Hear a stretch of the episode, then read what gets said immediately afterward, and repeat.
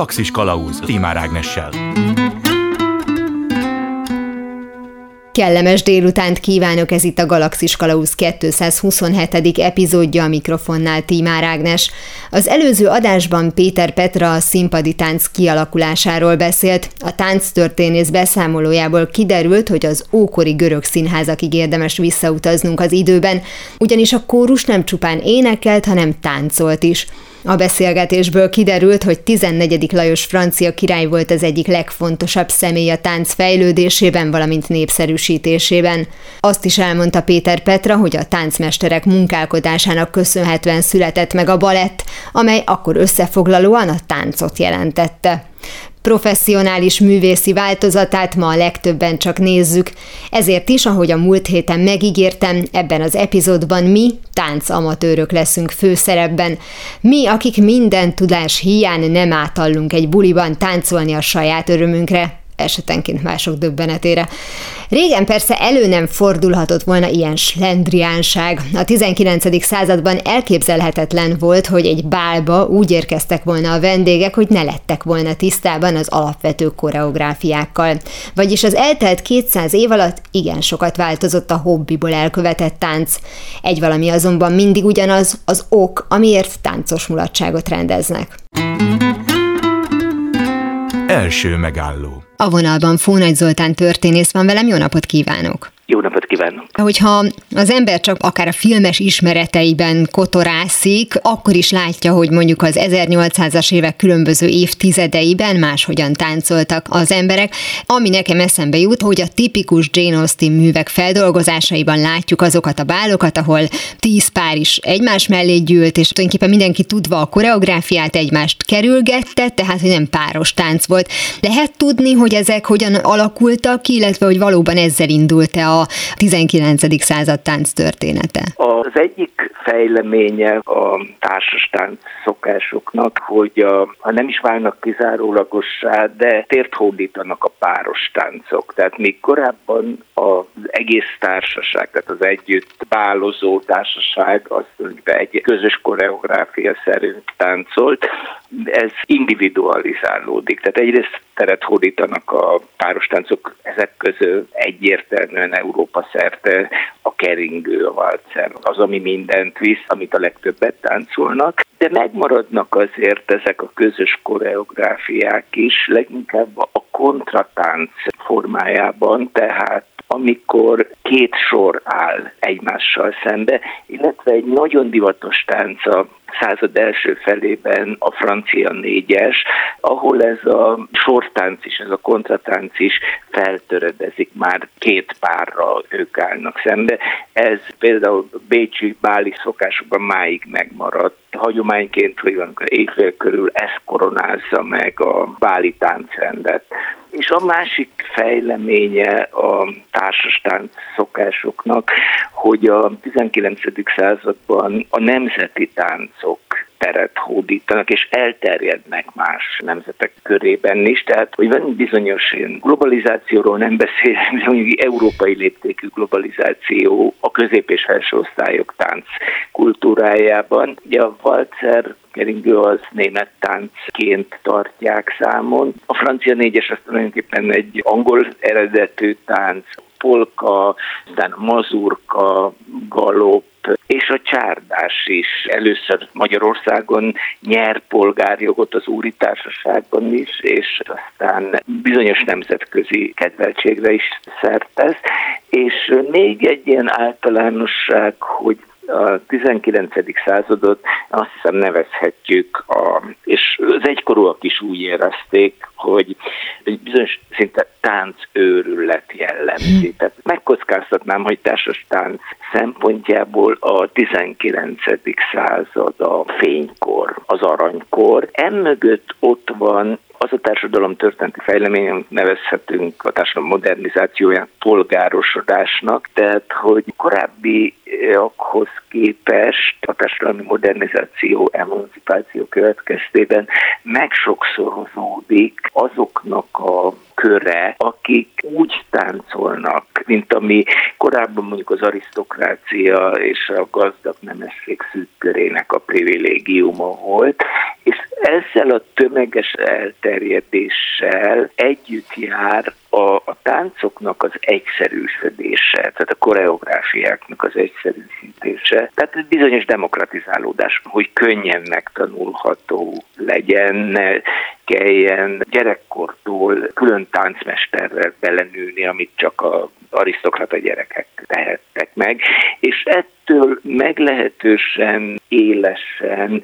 elkülönül a népnek a tehát természetesen a nép, ami elsősorban parasztságot jelentők is táncolnak, de teljesen más rítusok, más rendszer szerint, bár még ilyen irányban is beszélhetünk bizonyos demokratizálódásról, tehát ugye a század folyamán persze inkább a városi alsó rétegek azok, akik ezt átveszik, és azok közvetítésével valamennyire azért a, a nép körébe is leszivárog ez a korábban a felső és középosztályok külön világának számító táncok, tánckoreográfiák. Ha már ezt említette, hogy azért mondjuk a vidéki parasztsághoz ez nehezebben jutott el, eszembe jutott, hogy az említett csárdás, azt gondolnám, hogy annak a, az előzménye vagy elődje az ismert volt a vidéki emberek számára akkor is, hogy vajon ami megérkezett hozzájuk báli szokás, mert valakitől látták, hallották, hogy itt érezték-e, hogy de hát mégiscsak van valami köze egymáshoz a kettőnek. A zárdás az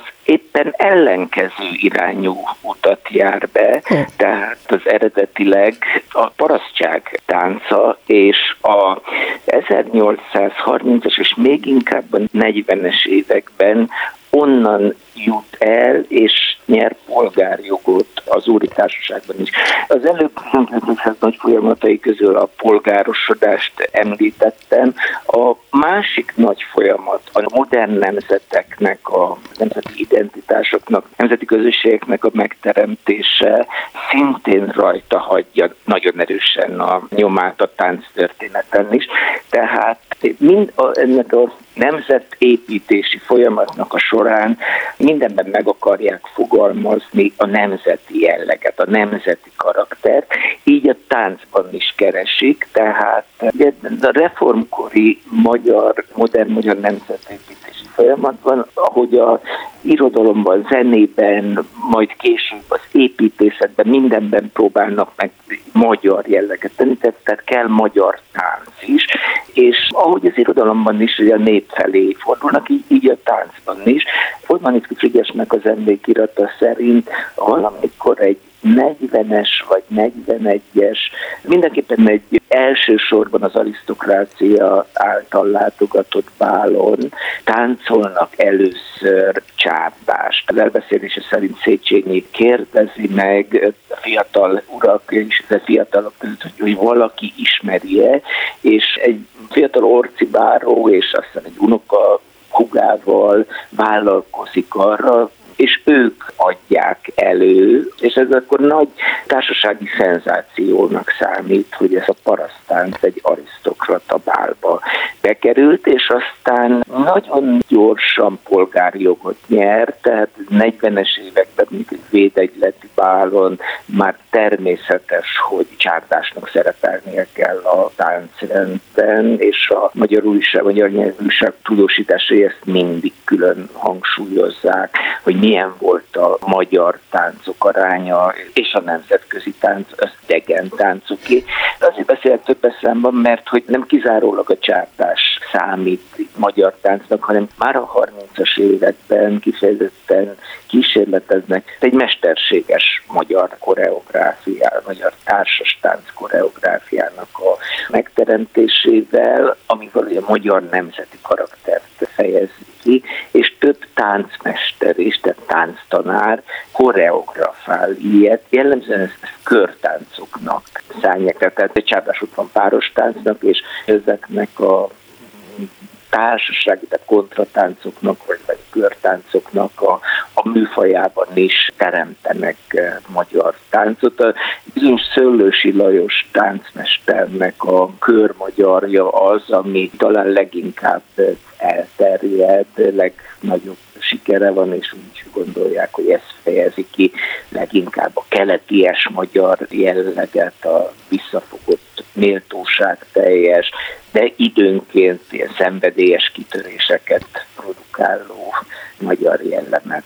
Említette, hogy hát természetesen a történelem alakulása az hatással volt még akár a, a táncokra is, és ugye ez a nemzeti jelleg ekkor felerősödött. Ehhez hozzátenni, ez ugye a nemzeti jellegnek másik kifejezője az öltözet a nemzeti viselet, és nagyon szorosan összefüggött a tánccal, tehát az, hogy a tehát 40-es évek ebben a közép- és felső osztályok táncmulatságaiban a magyar táncoknak a polgárjogot nyerése és aztán térhódítása az kéz a kézben jár a magyar nemzeti viselet, tehát a díszmagyar, az úri magyar viselet, tehát magyar díszöltözetnek a terjedésével, ugyanis azt mondják, hogy ezeket a táncokat csak a ruhában lehet igazán szépen táncolni, tehát hogy ez, hogy ez diszonás az európai divat szerint öltözött, tehát mondjuk frakkos és nadrágos férfiak által járva. Tehát öltözet és tánc is nagyon szorosan összefügg. Ha említett az öltözetet, szabásukban nagyon sokszor az adott divatot követték, és a magyar jelleg az abban jelentkezett, ami mindenkinek eszébe jut ilyenkor, hogy nem tudom, passzomány van rajta, ilyen sújtás díszítés, tehát nem feltétlenül volt másmilyen a ruha, csak a dekoráció. És amikor ma valaki fölvesz egy azt a kort, vagy még egy későbbi, már 20. századi időszakot előhívó viseletet, akkor lehet, hogy azért érzi az ember provokatívnak, mert valójában valójában, hogyha magyar hangulatot szeretnék a ruházatomba csempészni, akkor a mostani öltözékemen kéne megjelenni a magyar motivumoknak. Tehát most arra gondoltam, hogy a, a farmeremen legyen matyóhímzés. Csak azon gondolkoztam, hogy lehet, hogy nem is a paszományjal van baja valakinek, akinek baja van, hanem azzal, hogy az egész ruházat valójában most koridegen. Igen, mert a magyar viseletnek a folytonossága megszakadt évtizedekre. Például Ausztriában, Németországban tapasztaltam, ahol nem tűnt el soha teljesen, de a hagyományos viselet, ott már a 80-as, 90-es években láttam pont ezt a fejlődési lehetőséget, tehát hogy bizonyos motivumok jelennek meg, tehát hogy modernizálódott a, mhm. a nemzeti viselet az idők folyamán. Ma igen, az alapvetően egy minimum fél századdal, vagy még több, hiszen utoljára talán a két világháború között hordták még bizonyos alkalmakra. Egyébként ilyen szempontból a tánc és az öltözet mennyire kap hangsúlyt, mint a nemzeti jelleg kifejezése. Ebből a szempontból van egy jól érzékelhető hullámzás a 19. század folyamán, 30-as években kezdődik, de, de igazából az 1840-es évek a csúcspontja, az első nagy felívelése. Tehát a nemzetépítésnek ebben a 48-ot megelőző döntő áttörő szakaszában. Aztán szerényebben jelentkezhet, de az önkényuralom korában, akkor ennek protest jellege van, mm-hmm. és ez egy olyan tiltakozás a politikai rendszer szemben, amivel nem igen lehet mit kezdeni, nem igen tud mit kezdeni a hatalom, tehát ezt azért nem lehet betiltani, ez a nevetségesé tenni magát, hogyha a táncokat akarná szabályozni, vagy betiltani bizonyos táncokat, de az 50-es években nagyon visszafogott a tánc, tehát halványabb, sokkal halványabb a társas életet nyomott politikai viszonyok közepette, hanem aztán amikor az első megrendülése ennek az abszolútista rendszernek a 50-es, 60-as évek fordulóján, akkor újra fellángol ez a divat, és nagyjából eltart a kiegyezésig, tehát a 60-as években, és a kiegyezés után, amikor funkcióját veszti a ez nemzeti jellegnek a hangsúlyozása a szórakozásban, tehát táncban és viseletben, akkor szép lassan kikopik, és tehát a táncok benne maradnak a táncrendben, de már nincs olyan hangsúlya, nincs olyan jelentősége, egyike nemzetközi standard társasági táncok egyikeként marad meg a magyar tánc is, de nincs már ilyen politikai jellege, mint a 1840-es években, vagy ilyen tiltakozás tehát demonstráció jellege. Akkor ilyen módon, ahogy beszéltük, a történelem az hatással volt még a táncokra is, hát egy forradalom az forradalmi táncokat és forradalmi öltözékeket is hoz magával. Ez abszolút így van, tehát a politikai fejlemények, a, kulturális területnek a divatjaitól és változásaitól, fejleményeitől nem választható külön, és nem csak egy irány, tehát a politika rányomta a bélyegét, hanem ezek akár politikai tetté is válnak. Tehát az, ez az 1840-es években az arisztokrácia krémjéhez tartozó Zicsi grófnő, Batyányi Lajos felesége, Zicsi Antónia és Huga Károly Györgyné, Zicsi Karolina magyar kékfestőben táncolnak csártást és magyar táncot a védegyletnek a bálján, ez egyúttal politikai tett is, mhm. tehát ami erősíti a, az ellenzéki reformozgalomnak a társadalmi tekintélyét, és ezzel, hogy a társadalom krémjéhez tartozók is ezen keresztül oda tartozónak vallják.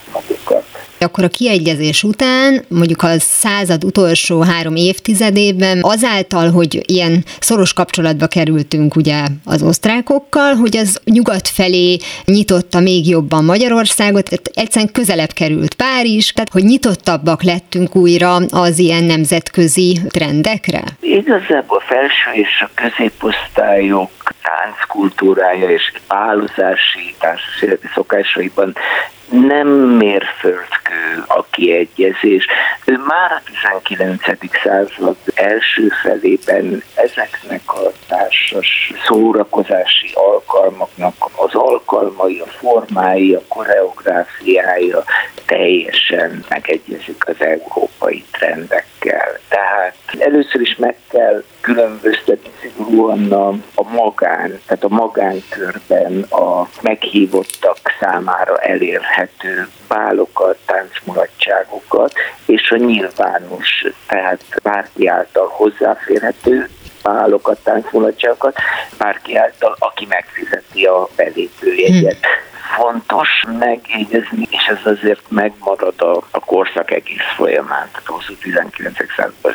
Annak ellenére, hogy 48-ban vége a rendiségnek, de tulajdonképpen végjellemző egy bizonyos rendies tagoló, egy elkülönülés, tehát azért ezekben a válokban, szórakozási alkalmakban meglehetősen mereven elkülönülnek a különböző társadalmi osztályokhoz tartozók. Tehát mondjuk a legelegánsabb válok azok az arisztokrácia magánbáljai, amiket egy-egy család a saját városi palotájában, vidéki kastélyában rendez, és ahol a meghívottak jellemzően a maguk közül, tehát ebből a szűk társadalmi rétegből kerülnek ki. Ők is részt vesznek azért nyitott pálokon olyan elegáns helyszíneken, mint például a Nemzeti Kaszinó.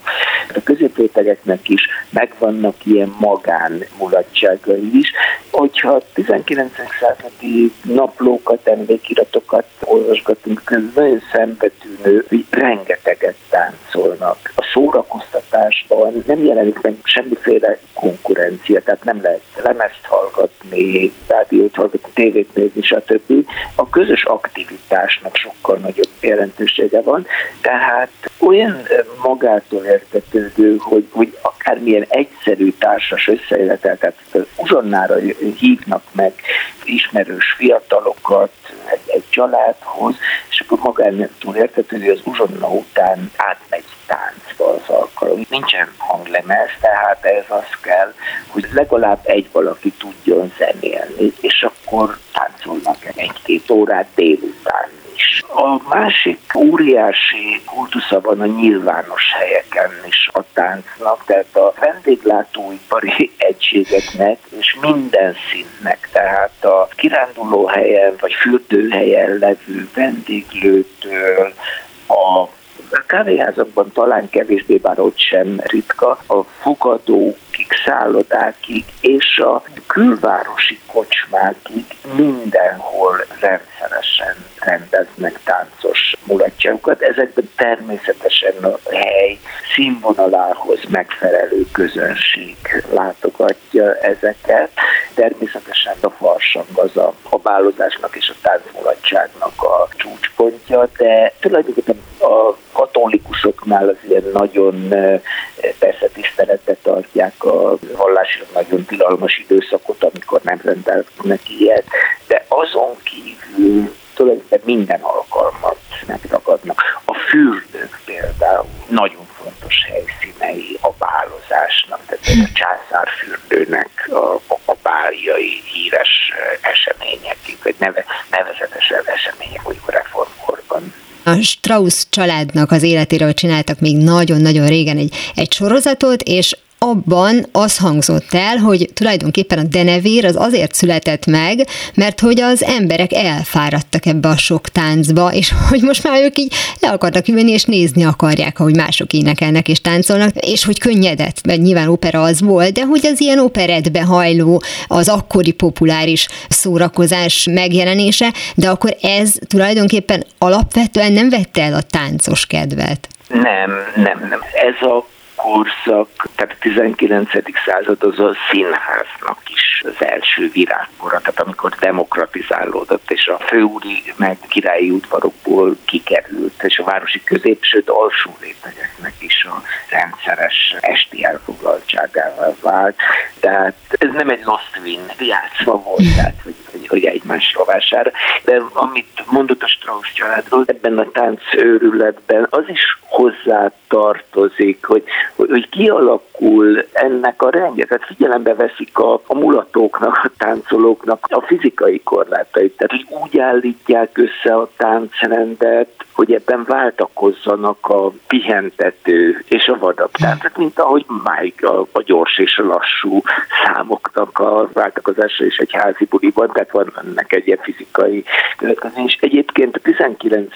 században, ugye a reformkortól kezdődik, de főleg a század második felében nagyon komoly orvosi irodalom foglalkozik a táncnak az egészségügyi következményeivel, tehát egyrészt, hogy pozitív, mint testmozgás, tehát hogy tömegsportként is tekintenek rá, de hogy például a túlzások komoly kockázatokkal járnak, vagy az ugye a farsangi szezon az, az téli időszakra esik, és a tánctól fölhevülve kimenni, lehűlni hidegre. Tehát ez nem csak romantikus filmek közhely, hanem egy, egy valós veszély, tehát nagyon gyakori a megbetegedési. Külön kérdés, hogy még a fűzőnek a divatja van, hogy mennyire káros, szorosra fűzve táncolni, különösen gyors táncokat, mennyire veszélyezteti a lányoknak a, az egészségét. És természetesen szünetet iktatnak be. Például ezekben a 40-es évekbeli magyaros tánc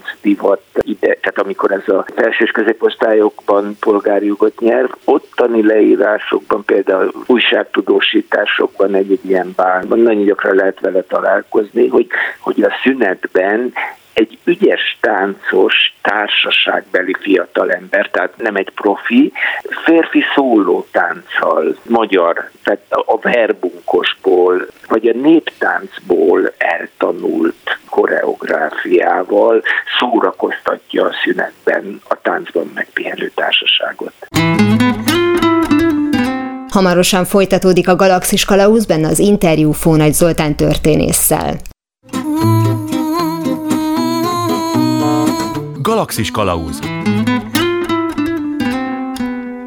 Ez itt továbbra is a Galaxis Kalauzén Tímár Ágnes vagyok. A műsor első felében többek között kiderült, hogyan alakult át a sortánc páros táncá a 19. században. A folytatásban arra is választ keresünk, hogy vajon a táncot, aki tudja, az taníthatja-e is. Most Fónagy Zoltánnal beszélgetek tovább az 1800-as évek társasági életéről. Arra is kitérünk, hogy mikor jelent meg a bálokban a táncrend és milyen célt szolgált. Mi volt tulajdonképpen a fő célja ezeknek az összejöveteleknek, hiszen mondta, hogy már voltak olyan nyílt bálok, amire be kellett fizetni, tehát olyan volt, mint ma egy fizetős szórakozóhely. Gondolom nem csak az motiválta az ott megjelenteket, hogy táncolhassanak. A többséget igen, de tulajdonképpen minden társadalmi rétegben ezek a táncos alkalmak kitüntetett szerepek játszanak. A házasulandó korban levők számára ezek a párkeresésnek, pár megtalálásának kitüntetett alkalmai. Itt biztosítva van az előfeltétel, hogy nagy valószínűséggel társadalmi státuszban hozzáillő fiúval, lányjal találkozik abban a mulatságban, mert hogy ugye abban a mulatságban olyanok mennek, és mivel mai fogalmaink szerint, vagy mai normáink szerint annyira szigorú egyébként a két nemnek az elkülönülése, annyira korlátok közé van szorítva az ismerkedés, a találkozás, felügyelet nélkül nem maradhatnak együtt, tehát csak társaság van. Tehát a táncnak mindig is volt egy olyan antropológiai sajátossága, hogy a táncidőtartamára valamennyire felfüggesztődnek a szokásos normák, például a nemek közötti érintkezésnek a, a normái, tehát a tánc az alkalmat ad arra, hogy, hogy egy fiú és egy lány viszonylag szavartalanul találkozó, hogy akár beszélgetni tudjon. Ez a féle kóstolgatás, az, futólagos benyomásokat szerezni legalább egymástól. Nagyon vigyázni is kellett, tehát a 19. századi illemtankönyvek ezt nagyon hangsúlyozzák, hogy ha ugyanaz a fiú feltűnően sokszor, vagy szóval akár csak többször felkéri egy bál, egy táncmulatság alkalmával a lányt, hogy az bizony már szándéknak tehát komoly érdeklődésnek értelmezik, tehát hogy ezzel nagyon óvatosan kell bánni, mert ezzel mondjuk a lányt is bizonyos értelemben kivonja a forgalomból, tehát hogy ezzel árthat neki, hogyha meggondolatlanul túl sokat táncolnak. Tehát megvannak erre az illemszabályok, hogy mennyit szabad a táncrend, az 40 körül jön divatba, legalábbis Magyarországon a felső és középosztály báljai, ezeken a nyilvános bálokon kinyomtatják előre a táncrendet, ez általában díszes, lehet legyező alakú például, hogy milyen sorrendben fognak következni a táncok, és ezt a lányok kapják meg, és a fiatal emberek előre elkérnek táncokat, beírják ebbe a táncrendbe a nevüket egy-egy adott tánchoz. Most azon gondolkoztam, ahogy mondta, hogy az a hölgy, akit többször felkértek, az ugye azért került kellemetlen helyzetbe, mert akkor minden további pártkereső férfi azt mondta, hogy jó, hát akkor őt már lestoppolták. Igen, igen. De ez meg most arra, mintha megváltozott volna, hogyha viszont valakit látnak petrezselymet árulni, akkor arra meg azt mondják, hogy valami biztos nincsen rendben vele, azért nem kéri föl senki, és akkor meg lehet, hogy pont azt gondolták, hogy na, ő még szabad. Egy jól szervezett és igazán jól sikerült bálon, reformkurban nem igen árult, legalábbis tartósan Petre Zsejmet egy lány sem. A városi középosztálynak egy tipikus bál szervezési formája, hogy egy társaság, mondjuk jurátusok, tehát joggyakornokok egy városban, vagy akár csak egy tárbaráti kör összeáll, hogy ők bált fognak rendezni, és akkor ilyen részvénytársasági alapon magyarán ők adják össze a költségeit és ez egy átmenet a nyilvános és a arisztokrata magánbál között, tehát nem kell belépőjegyet venni, meghívó jöhetnek a, a vendégek, de ezt a meghívót viszonylag tág körben terjesztik azok, akik összeadták ennek az árát. Tehát azért nem fognak petrezselymet árulni, mert ez a szervezői kör gondoskodik arról, tehát ez a bárrendezők kötelességének számít, hogy, hogy figyeljenek arra, hogy ne kerüljenek ilyen helyzetbe lányok. Tehát nagyon szervezetten gondoskodnak arról, hogy itt mindenki, minden nő jó érzéssel távozzon, minden lány. Hát gondolom ez a századfordulóig mindenképpen így marad, de arra jól tippelek, hogy ahogy a 20. századba belépünk, áttáncolnak a 20. századba, a szabályok, meg ezek a figyelmességek is lazulnak, ahogy egyébként a táncok módja is megváltozik, és nem tudom, hogy itt lehet-e találni egy ilyen nagy változási pontot, hogy mondjuk az első világháború az, ami ilyen módon a modern korba viszi az embereket, hiszen ugye a hosszú 19. század végének is szokták mondani, vagy azért tánctörténetben nem lehet ezt így határvonalakkal megszabni, csak azt látjuk, hogy kicsit átalakulnak a dolgok. Amennyire ezt érzékelni, tehát társas életnek a változásai. A 20. század elejétől egyértelműen Budapest van leginkább a szemedőt, tehát beszélhetünk egy bizonyos ilyen globalizációs modernizációról, tehát például ahogy például zenében megjelenik már a század elején nagy jazz Budapesten, de azért alapvetően a világháborúig alapjaiban nem alakulnak át a társas életnek a szabályai, szokásai, normarendszere. Amennyire érzékelem én itt is az első világháború a döntő. Tehát az első világháborúnak a négy éve olyan mértékben felforgatja például a nemi szerepeket, a nemeknek az egymáshoz való viszonyát, hogy amikor a világháború után visszatér a békeidőszak, szó sem lehet arról, hogy onnan folytatódjon a világ, és így a társas szórakozásoknak a világa is, amiben ugye azért a férfi-nő viszony mienségének, a férfi-nő viszonyt szabályozó normáknak nagyon fontos szerepe van, és ezen a téren az első világháború olyan felfordulást hozott, hogy utána már nem folytatódhat ugyanonnan, ahol abban maradt 14-ben. És akkor innen már egy csomó mindenki ismerheti a charleston és a később kialakuló táncokat, amit még ma is van, hogy valaki viccből legalábbis elővesz egy bulin, de a 19. századnak a bálozási szokásairól valószínűleg kevesebbet tudunk, illetve tudtunk, úgyhogy nagyon szépen köszönöm Fónagy Zoltán történésznek, hogy mindezt elmondta. Köszönöm a beszélgetést. Totó, azt hiszem már nem Kenzeszben vagyunk. A 19. században tehát mindenki táncos kedvében volt, de ma sem túl valószínű, hogy egy buliban egy idő után ne szólalna meg a zene, és ne kezdenének a résztvevők mozogni rá. Kérdés, hogy mindenféle előképzettség nélkül lehet-e jól csinálni. Persze vannak olyan helyzetek, amikor felrójuk magunknak, hogy eddig nem tanultunk meg legalább egy keringő alaplépést a YouTube-ról. Sőt, azt sem tartom kizártnak, hogy valaki a Dirty Dancinget nézve arra gondol, hogy kis gyakorlással belőle is lehet profitáncos, és nem mellesleg a vágyott személy odasétál hozzá, és kimondja a filmtörténelem legnevetségesebb mondatát, bébit senki sem ültetheti a sarokba. Na, amíg ez beteljesül, a legtöbbünknek marad az amatőr lötyögés, a kiválóknak pedig jár a színpad.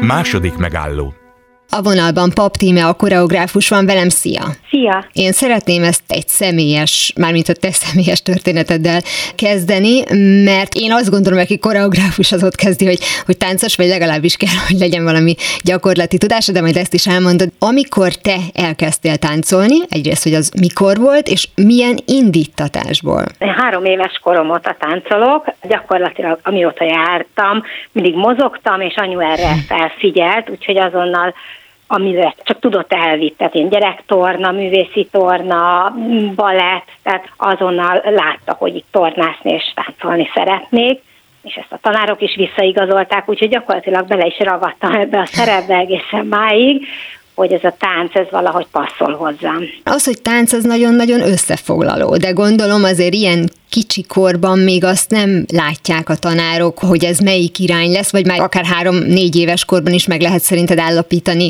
alkat vagy mozgástípus alapján, hogy majd mi az, amit komolyabban kell venni? Abszolút, tehát a tanár is a saját szűrőjén és szemén keresztül figyeli a gyereket. A torna tanár a tornát fogja belém látni, a judo tanár a judot, a kungfus, és így tovább. Anyu abban volt nagyon ügyes, hogy engem nagyon sok helyre elvitt, ezért ez a sok visszaigazoló vagy feedback, ez aztán egy átfogóbb képet adott abszolút látszik egy gyereken, ha tehetséges. Tehát látszik az, hogy érzi a ritmust, szereti a zenét, érdekli a mozgás, és erre a készséget, a finomságot, a fogékonyságot azért ezt észre lehet venni. Ennek ellenére rengeteg olyan ismerősöm van, profi táncos, aki egész életében, tehát 19 éves koráig a közelében nem volt a táncnak, sőt nagyon sokan fociztak, fiúk, és egyszer csak találkoztak a tánccal, és elképesztő táncosok lettek. Tehát van ilyen is, ez a ugye kivétel erősíti a szabályt, akinek az az útja, az van kódolva a testébe, az életébe, hogy táncos lesz, az előbb vagy utóbb kibukik. Azt mondtad, hogy a kivétel erősíti a szabályt arra a példára, hogyha mondjuk egy férfi táncos focizás után x évesen jön rá, hogy ő táncolni akar, pedig egyébként lehet, hogy nagyon helytelenül azt gondolná az ember, hogy akár mondjuk ha kamaszkorban vagy 6-8-10 évesen kezdi el valaki ezt a táncot, akkor ott a csoportban több lesz a lány, mint a fiú, mert hogy a fiúk akkor még nem, nem nyitottak, vagy jön az egymás piszkálása, hogy jaj, milyen lányos az, hogy te táncolni kezd, hogy ez még van szerinted?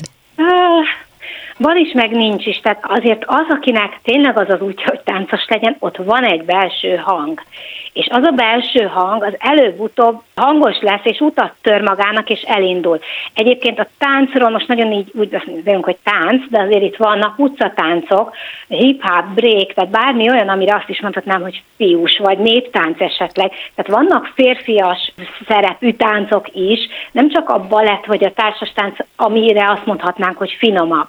De aki fiúlétére elkezd táncolni, és ott őt megragadja valami, teljesen nem fog érdekelni, az a fajta megítéltetés, gondolom, ami ezzel esetleg jár. És, szerintem a világ egyre jobban nyit a felé, hogy merjünk önmagunk lenni, tehát most azért ez egy jó táptalaj. Igen, éppen ezért kérdeztem egy kicsit ilyen bizonytalanul, hogy van-e még ilyen, de akkor ezek szerint a belső hang az mindig hangosabb lesz, mint a külső hangok, és ez nagyon szerencsés felállás. Viszont ugye az is kérdés, hogy azért, mert valaki elkezd nagyon korán táncolni, például, hogy te, hogy három évesen, azért annak van két lehetősége a folytatásban, amikor következik a kamaszkor, vagy akár már a fiatal felnőttkor, hogy vagy az lesz, hogy ahogy a te esetedben ez az életed része, vagy valaki azt mondja, hogy na jó, tehát, hogy eddig táncoltam, tehát még ha élvezte is, akkor azt mondta, hogy elég, kész, nem, tehát ilyen történetekkel találkoztál, tehát akikkel mondjuk együtt kezdted. Rengeteg történettel találkoztam, és felnőtt éveimben is nagyon sok lányfiú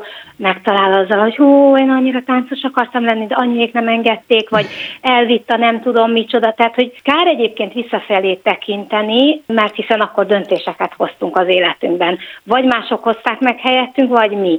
Ettől függetlenül felnőtt éveinkben még mindig visszakanyarodhatunk, és hobbi szinten be lehet emelni. Tehát valakiből mondjuk táncosnak indul, de vagy tudom, hogy marketinges lett, és abban teljesedik ki, senki nem tiltja meg neki, hogy az élvezetért folytassa tovább, és emelje vissza az életébe. Ugye az, hogy hol kanyarodunk, hol döntünk, vannak válaszutak előttünk. Tehát például én sem tudom azt, hogyha ezt mondjuk azt, hogy az én életemben a tánc egy eltúlzott hobbi volt, és én fantasztikus, tehetséges masször lennék, vagy nem tudom mi, bármi, szakács.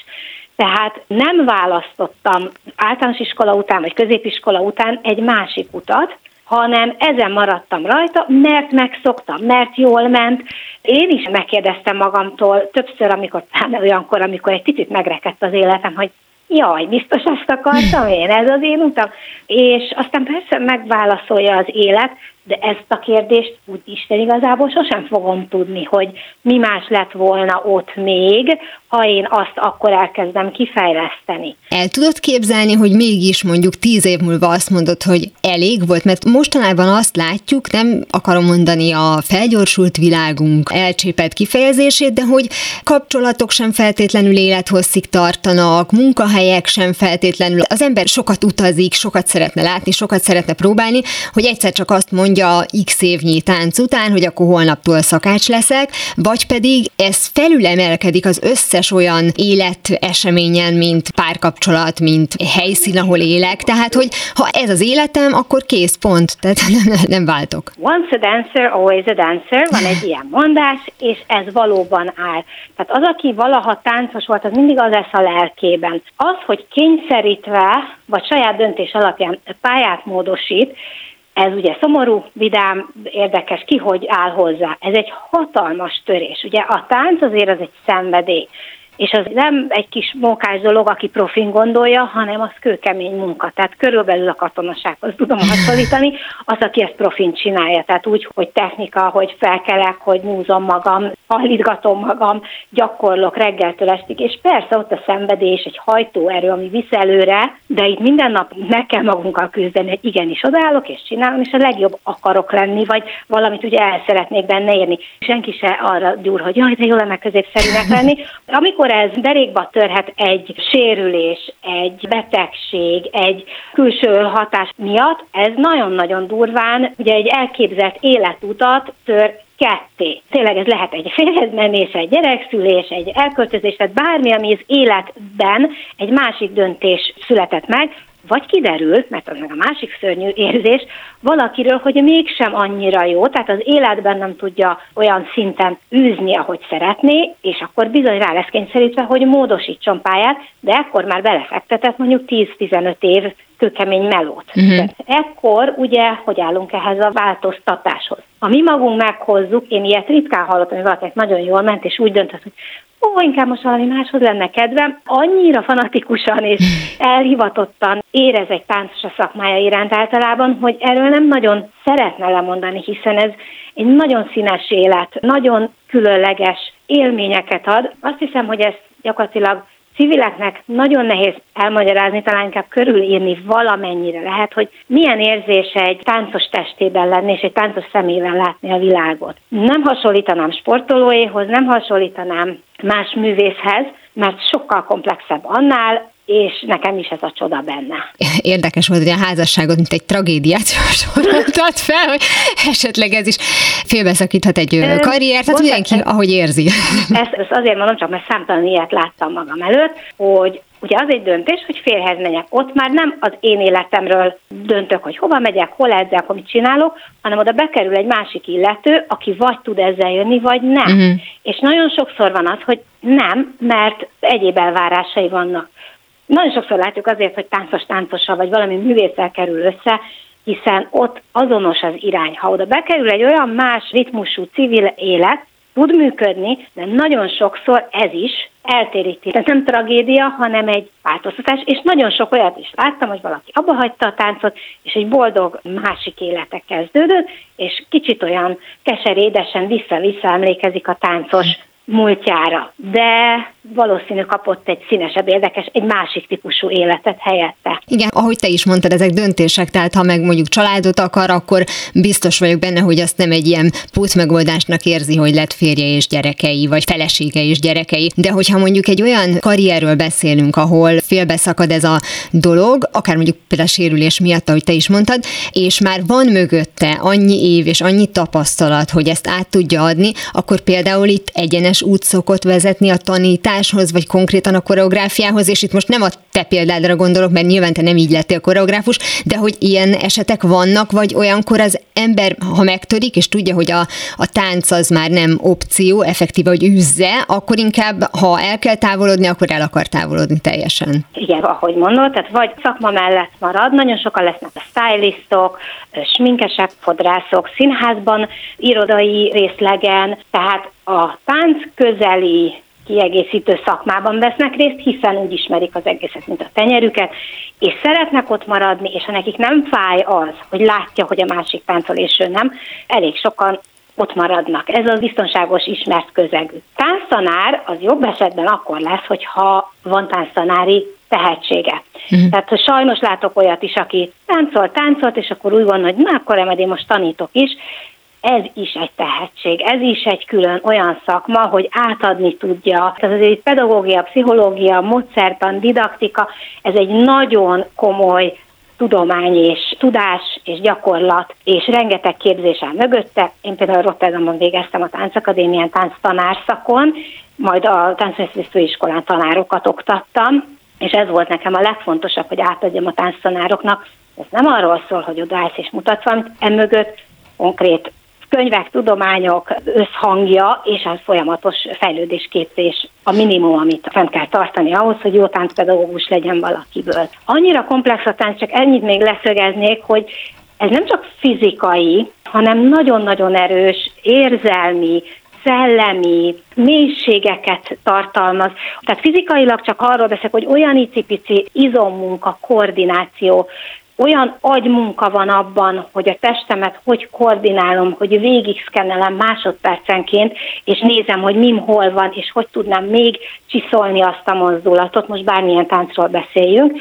de főleg a balett, vagy egy nagyon komoly társas tánc, ahol elképesztő kidolgozott technika van, de beszélhetek a breakről, vagy bármilyen nagyobb fizikai dolgot igényel, de akár ma is a hip-hop, vagy inkább úgy mondanám, hogy urban dance, és akkor hívjuk így utcai táncok világába soroljuk, hogy olyan koordináció, olyan tempó, olyan zeneiség van. Tehát van a fizikai szintje, van az a fajta szint, ami tényleg már majdnem spirituális az érzések által, hogy például egy improvizáció kapcsán úgy rákapcsolódik az ember egy olyan ihletett mezőre, próbálok nem nagyon lilaködös fogalmazni, de ott, ott megérint valami, hogy honnan jön a testembe ez a mozdulat, hova kapcsolódok, hogy ezek a dolgok létrejönnek, és itt zajlik a csoda a táncban, amikor a táncosnak olyan eszköze van, a teste olyan műszerként pontosan működik, és egyszer csak ez önmagától elkezd mozdulni, és vissza zene, vagy vissza egy gondolat, hogy ez egy teljes, már nem spirituális magasságokban van, transzcendálódik ilyenkor a lélek. Tehát, hogy ezt megtapasztalni tényleg meg lehet egy adott szint fölött. És a másik a kognitív, ami nagyon fontos, ugye az agyam, amikor kapcsol, hogy miután, mi, hogyan, tehát ami az agyban megy a munka, a zenére, a térre és a saját testemre figyelve. Utak?